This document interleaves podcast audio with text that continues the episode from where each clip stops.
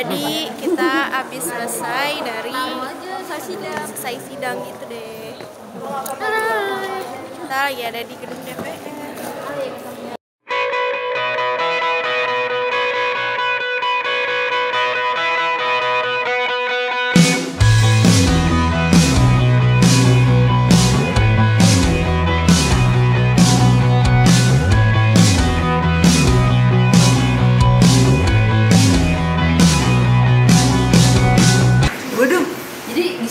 Jelasin.